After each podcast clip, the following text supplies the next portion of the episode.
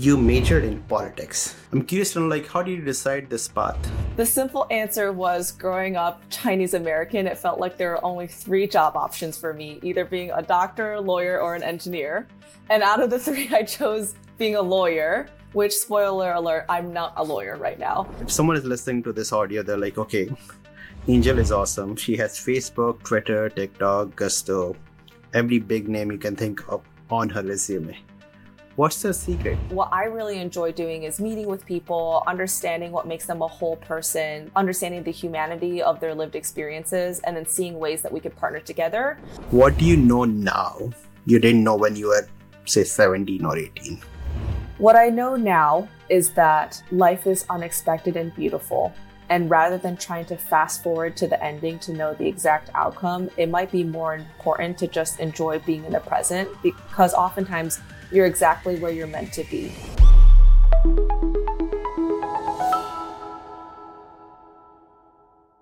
Hello, everyone. Welcome to Careers Not Ladders podcast, where we talk about unique paths of professional successes and growth. Our guest today is Angel Wang. I have known Angel since the fall of 2020, and uh, we have worked um, at the tech club at Harvard Business School together. We have eaten out together. We have played tennis together she kicked my ass in tennis in case you cared. But in between all those get togethers, we had chatted about her background, her aspirations. Like, if you talk to her, you'll get to learn so many things. And she has done so much in her life already, and we could never catch up. Like her whole life history, it's hard to do in those small get togethers. So that's why she's here. Uh, welcome, Angel. How are you doing? I'm doing well. Thanks for having me. Thank you for coming. So, Angel is head of growth at Anise Health. It's a culturally responsive mental health company for people of color, specifically the Asian community. And I don't want to go to her whole career history so far because we'll be doing that in the podcast itself. But her professional path weaves the intersection of civic tech and policy.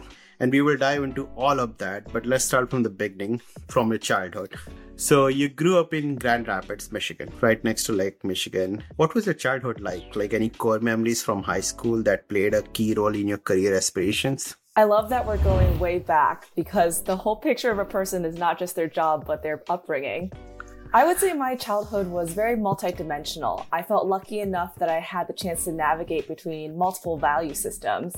Um, I got the value system at home with um, being a proud child of immigrants and having more East Asian values around family centricity, valuing education, intergenerational responsibilities. But then I also got to go to an American Midwestern high school in Western Michigan, like you said. Um, and I was lucky enough to stay in the school system between elementary school, middle school, and high school. And I'm so close to my community that I actually organized our 10 year reunion last year. Um, I went back wow. in February, got to see my old piano teacher, a tennis coach, and some members of the Chinese Association of Western Michigan, too. So, um, very fond memories of growing up in Michigan. That's awesome, yeah. And one thing that jumps out to me when I'm looking at your LinkedIn is that you majored in politics. And I'm sure the roots were down in like high school or maybe in your upbringing. So I'm curious to know like how did you decide this path? There's a simple answer and a more robust answer. The simple answer was growing up Chinese American, it felt like there were only three job options for me either being a doctor, lawyer, or an engineer. And out of the three, I chose being a lawyer which spoiler alert, I'm not a lawyer right now. Therefore, it felt like the major that had the best path to legal studies was studying politics. The okay. more robust answer would be I was and still am fascinated by structures of power and decision making processes because I see politics as the distribution and re- of resources and priorities within a society. And I felt that studying that allowed me to look at the intersection of sociology, anthropology, um, legal structures, and it was a great way for me to learn about different cultures too. Right. No, I saw that, and I also saw that you started politics at of Michigan, which is great school, by the way. I did my grad school there, so my first grad school. But let me get back to the question. So you started at of Michigan, and then you transferred to Columbia. How did that happen, and why was that needed? By the way, I do remember one of our early conversations was the fact that you worked in the automobile industry in Michigan. So I'm glad we bonded over both being people of Asian descent that somehow ended up in Michigan. Um, so I really loved that I got to start my university at a public school and then transfer to a private school. Um, I started at the University of Michigan because it was closer to my family. A lot of my friends went. Um, but I think the answer that is more vulnerable that I don't often tell people is that when I was applying to colleges, I didn't present the best version of myself, let's say, and I didn't actually get into some of the top universities that I was really aiming for. And it felt quite honestly shameful and embarrassing. I felt like I didn't bring the honor that I wanted to my parents who had worked so hard for me. Um, so then my second year of college, I had gotten into the Ross School of Business as an undergrad. I was doing a dual degree between the LSA Honor School at Michigan and Ross, but then I also applied to transfer. And um, even though the statistics were not really in my favor, I think the acceptance rate at Columbia at that time was around 6.5%. And um, that was the general acceptance rate. And then the transfer rate was even lower but I thought it would still be better to try than not even give myself the opportunity. So luckily they accepted me and I decided to transfer to Columbia to try living in a larger city and experience more ways of living life. Yeah, and you did that. And I'm trying to think of like, is this, uh, so I'm, I'm not American, so this is new to me. Um, how common are transfers in like American college system? Is it? It's decently common, I would say. I have a few friends who either started at community college and then moved to different universities. I would say it's not unheard of, but yeah, it's hard to say what general percentage. It's not unheard of. And is this something to do with your like um, East Asian upbringing, or is this like common across races in the U.S.? Oh, I would say um, there is a high pressure to succeed and perfectionism that's often viewed in societies of Asian descent in general, where education is put at a premium. So when I was growing up, there was encouragement to apply to universities that were, you know, ranked on certain types of schools' newsletters. Um, so I would say that was probably my impetus to try to aim at certain universities in the first place. But I haven't heard of a lot of people transferring. Um, so let's go to Columbia. You were obviously involved in a lot of things at Columbia. No big surprises there. Uh, you were involved in Design for America for a really long time. So let's talk about that. Uh, what were you doing there at DFA and any key learnings? I was working on human centered design for social enterprises. So, thinking about how we can tackle problems um, and be passionate about solving problems rather than being too overly invested in um, solutions. So I think it was a way to think about how to embed empathy into designing um, uh, solutions and systematic thinking.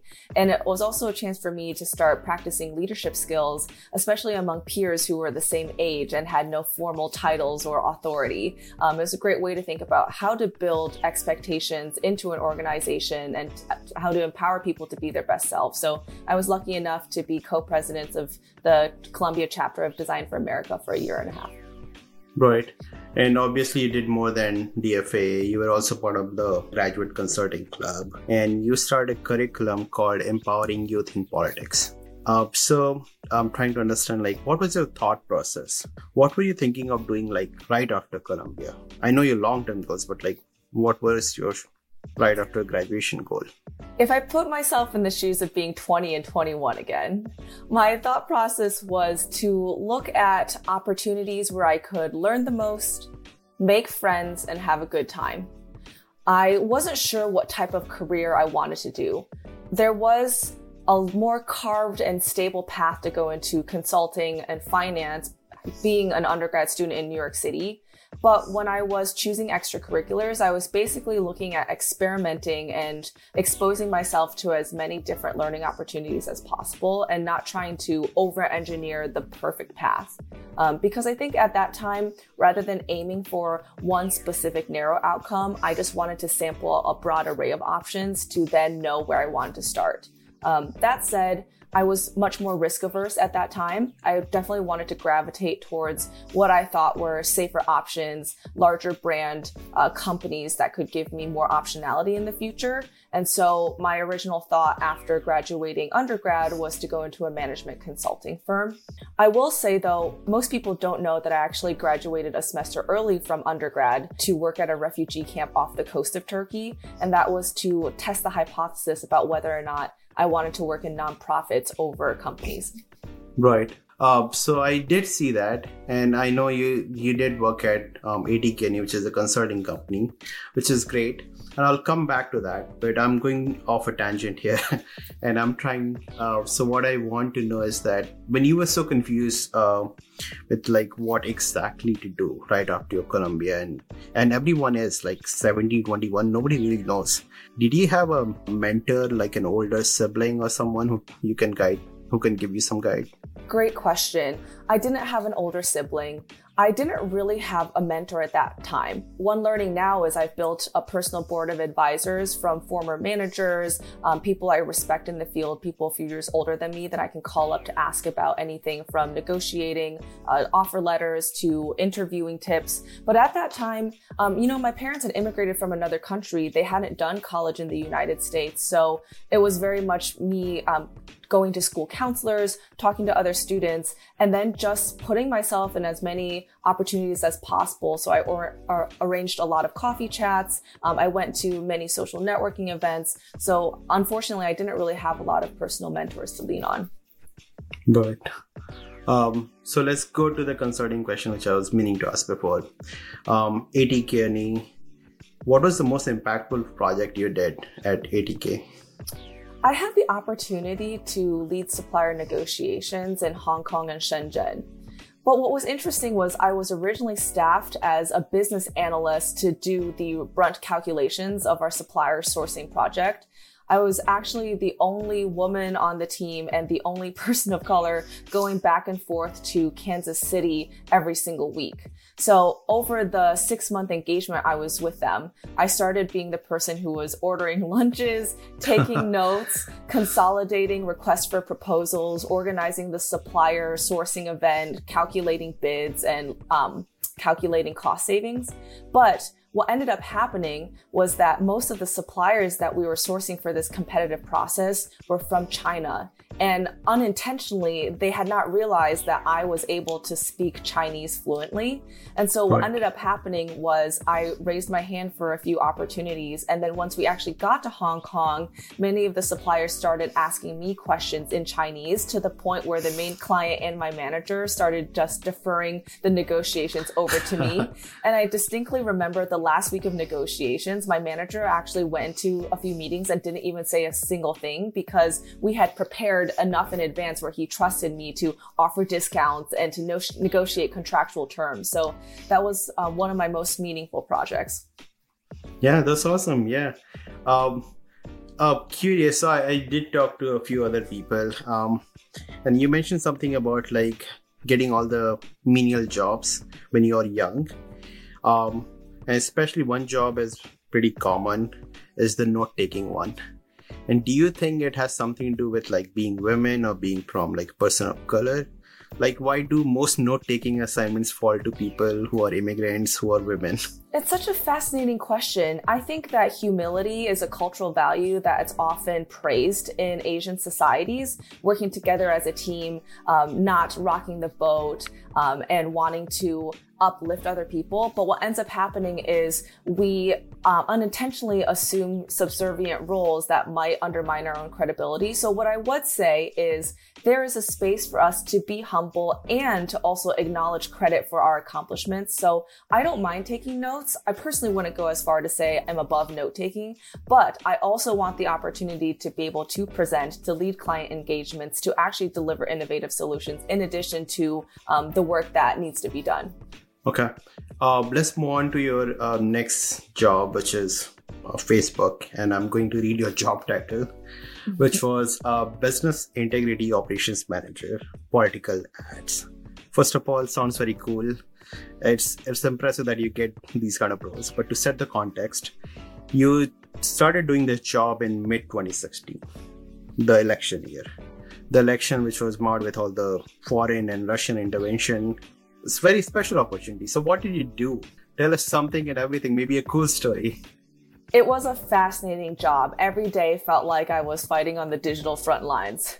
So I was within an organization called Trust and Safety within Global Operations. You can imagine that our main mission was to make the online community a safe and secure place for people to interact. Just as there are harmful activities off platform, there are harmful activities on platform. We had over 50 policies ranging from terrorism, human trafficking, animal cruelty, the sale of explicit materials, illegal materials, drug trafficking, things like that. So within that broad umbrella of trying to police activity on Facebook's platform, I focused on political ads specifically for the US elections, and I was at Meta from 2018 to 2020.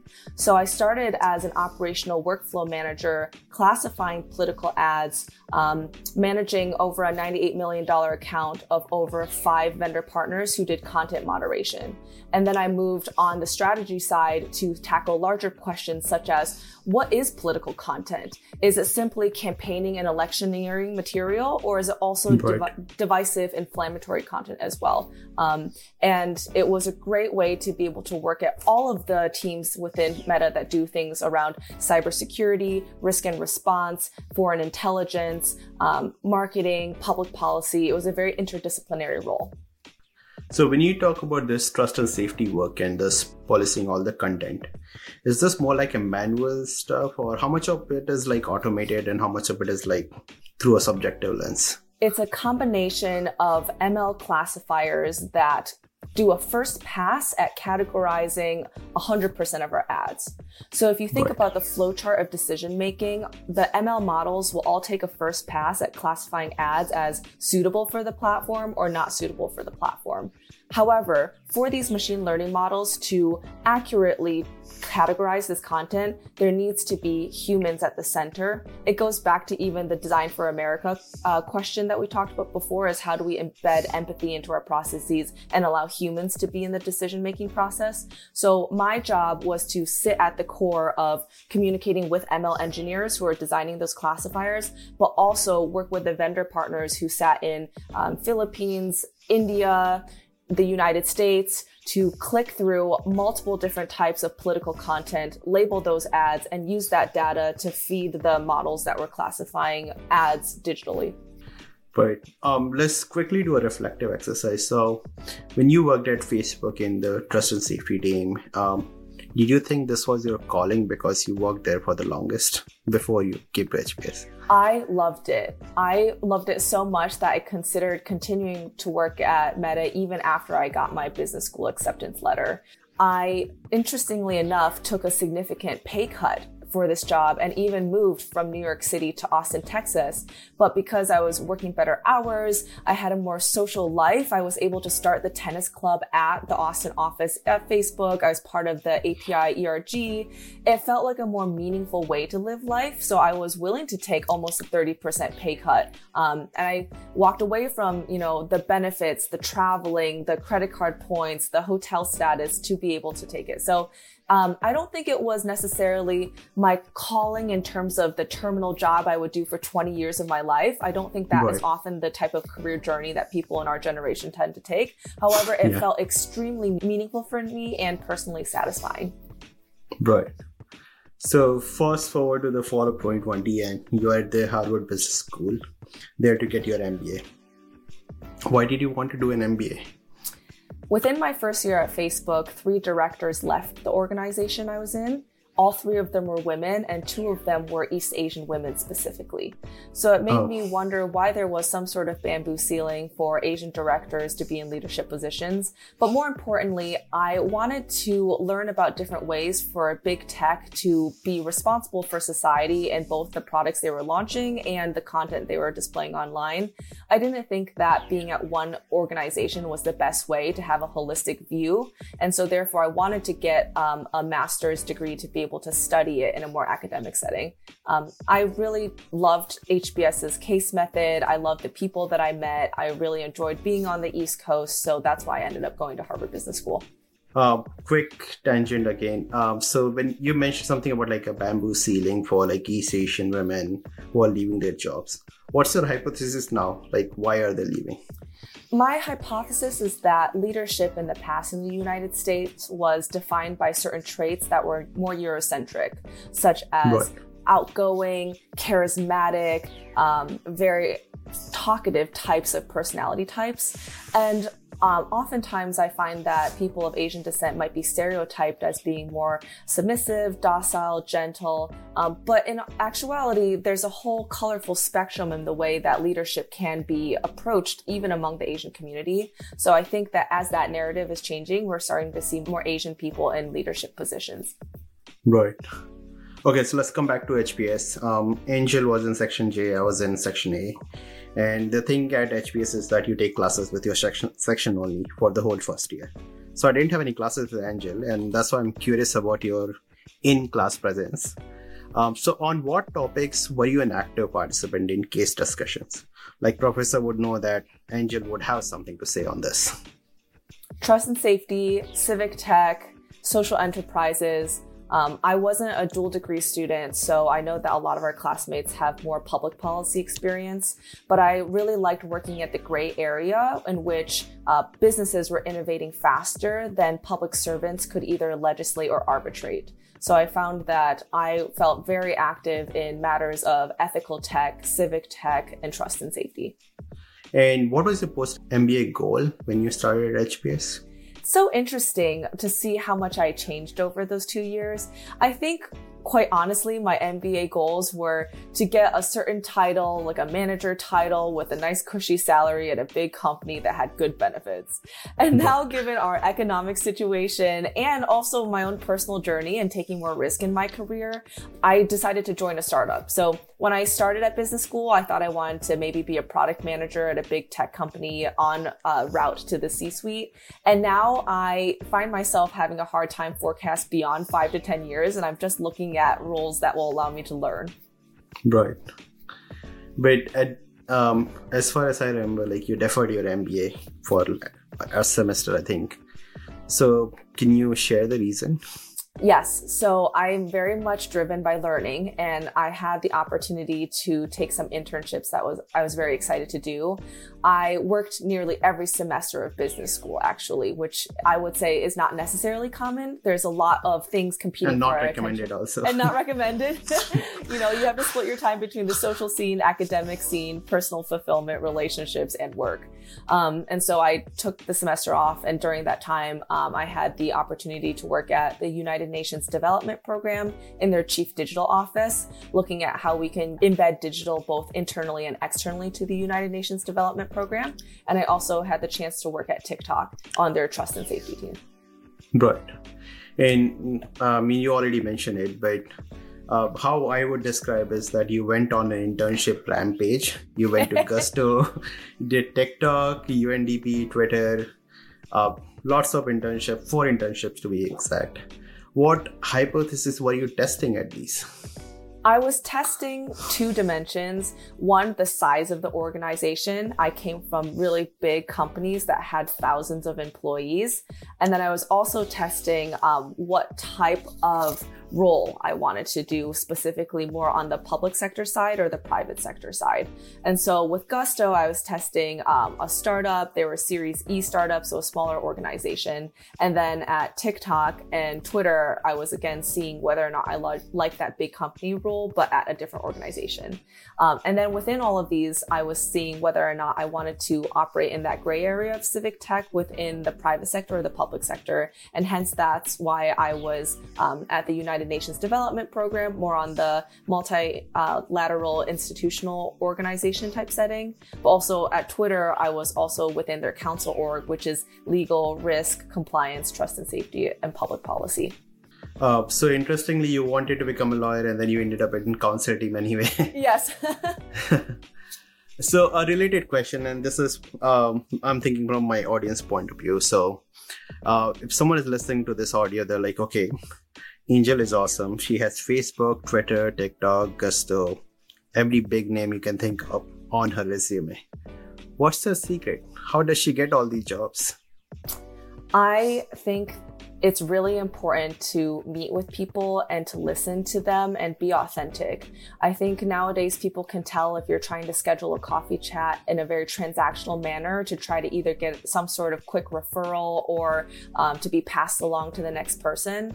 But what I really enjoy doing is meeting with people, understanding what makes them a whole person, the, understanding the humanity of their lived experiences, and then seeing ways that we could partner together, um, asking what I can do to support them in their journey as well. So for all, most all of the internships that I had, it was because I had a longer standing relationship with a member. Um, so for example, with Twitter, I actually reached out to a Section J alum at HBS and I asked him what I could do to support his team, um, even though they didn't have a role. So I did a small research project on the side. I would send him articles that I thought were relevant to his team. And so a year later, when the role opened up, he had me top of mind. Similar to TikTok. Um, I actually had worked together with an or uh, a coworker at Facebook, um, and we had just done a lot of collaborations on the side. But then when she went to TikTok, um, I continued nurturing that relationship so that when she was ready to hire, she also reached out to me. So that's my recommendation: is um, your net worth is your network, and so to be able to actually listen and meet new people and push yourself out there, especially if people are more introverted and might be intimidated, just start small, right? Um, meet with one person and you know reflect on that experience and build the muscle. Right. This was very insightful, and kids, this is how you get jobs. but now this is a difficult question, and um, uh, I haven't asked anyone else, and I don't know who else to ask this. But if you have to distill down learnings from working at like these more than half a dozen top class orgs, what are your top three learnings? First learning is to identify your own metrics for success and what are your metrics for meaningfulness while canceling out the noise for what other people determine to be successful. Um, I would say the second thing is uh, finding out who you're working with might be more important than what you're actually working on because there's a lot of ways that you can do side projects to develop deep content expertise and be a subject matter expert. But your direct manager and your coworkers have a significant impact on your day to day experience. So use the interview as a chance for you to ask yourself, can I see myself building a trusting, meaningful relationship with these coworkers? Because in the future, you might be able to have a longer standing relationship outside the terms of your employment at that company. Right. Okay. So let's move on to the current times and let's chat about Anise Health. Uh, you work as head of growth at Anise Health. Anise Health is a culturally responsive digital mental health platform for the Asian community. So there are two key terms. One is mental health and for Asians. So for uh, just to uh, just for the audience purposes, let's tell us why something like Anise Health is needed. The Asian community has a mental health crisis that is not spoken about because of stigma and often shame. People don't know this. Suicide is the leading cause of death for members of the Asian community between the ages of 15 and 34. Additionally, the Asian community is more likely to drop out of seeking care, and um, they are less likely to seek care in the first place. Um, the reasons for this is that existing solutions rely on ethnographic matching between a provider of color with a patient of color. But evidence from research suggests that just matching someone who looks at you might allow the therapist to empathize with your experience, but it doesn't necessarily lead to better clinical outcomes. So what Anise does is, has pioneered a new model of delivering care for Asian patients um, that embeds culturally responsive practices at every step of the patient journey and what we find is that um, patients who stay with us for over eight weeks experience significant symptoms, improvements in depression, anxiety, and stress. Um, 97% of our clients report feeling seen, heard, and understood. And um, we are extremely affordable and we're expanding across the country. Yeah, 97%. That's a good number. Yes. like, how far you can do better. But let's talk about your role at Anise Health. Uh, what's your day to day role at, at the company? Very dynamic. You can imagine at an early stage company that's closing our first round right now, it's a day to day might vary. Um, so, my job right now is the intersection of sales, uh, marketing, and um, health plan negotiations with insurance companies to go in network. So on the sales side, um, I lead B2B growth, where I negotiate contracts with uh, organizations to bring psychoeducational webinars and interactive workshops with our clinicians as professional speakers to employees at organizations. I also negotiate with HR teams to see how we can offer Anise as a benefit as part of their wellness suite.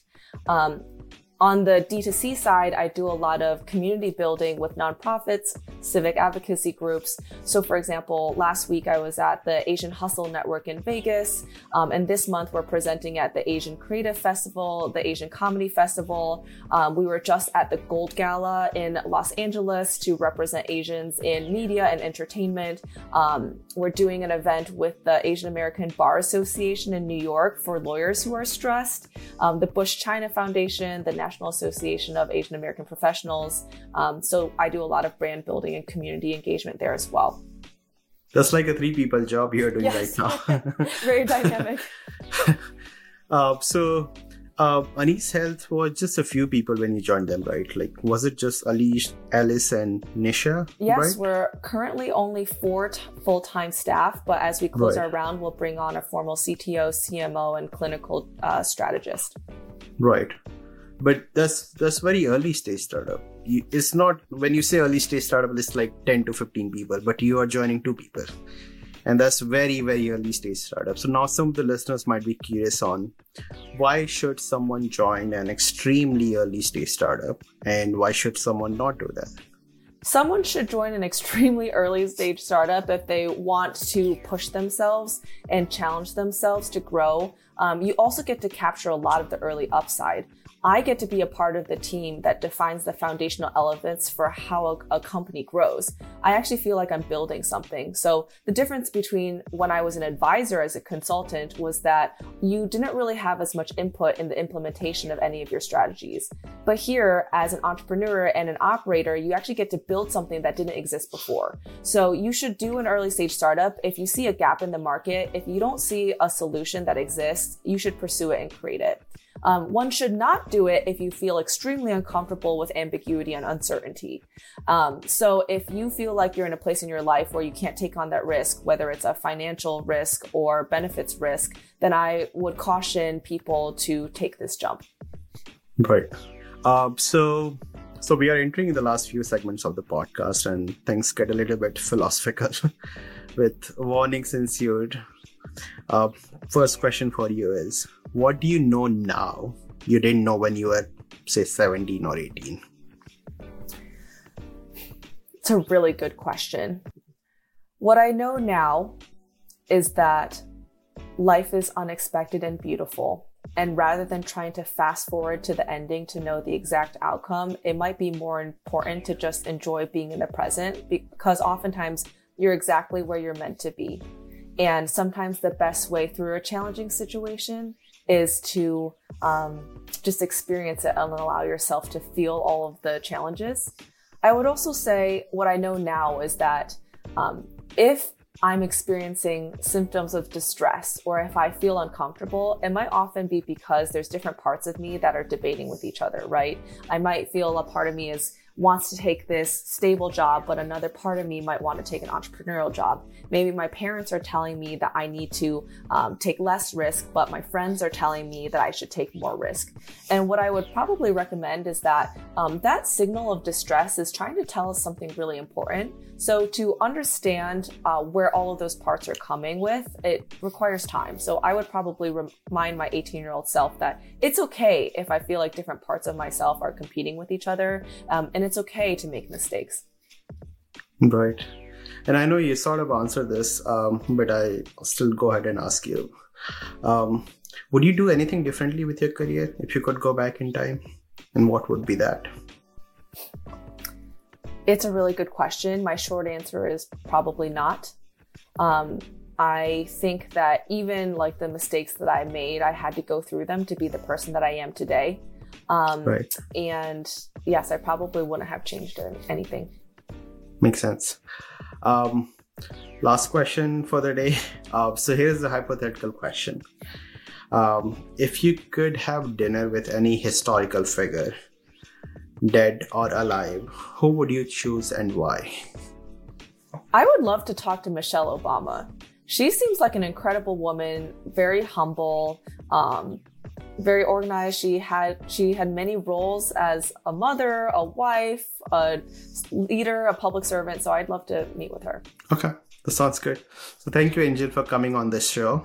Uh, it's been incredibly awesome, and I really enjoyed talking to you. And I learned so much about you, like our audience will be.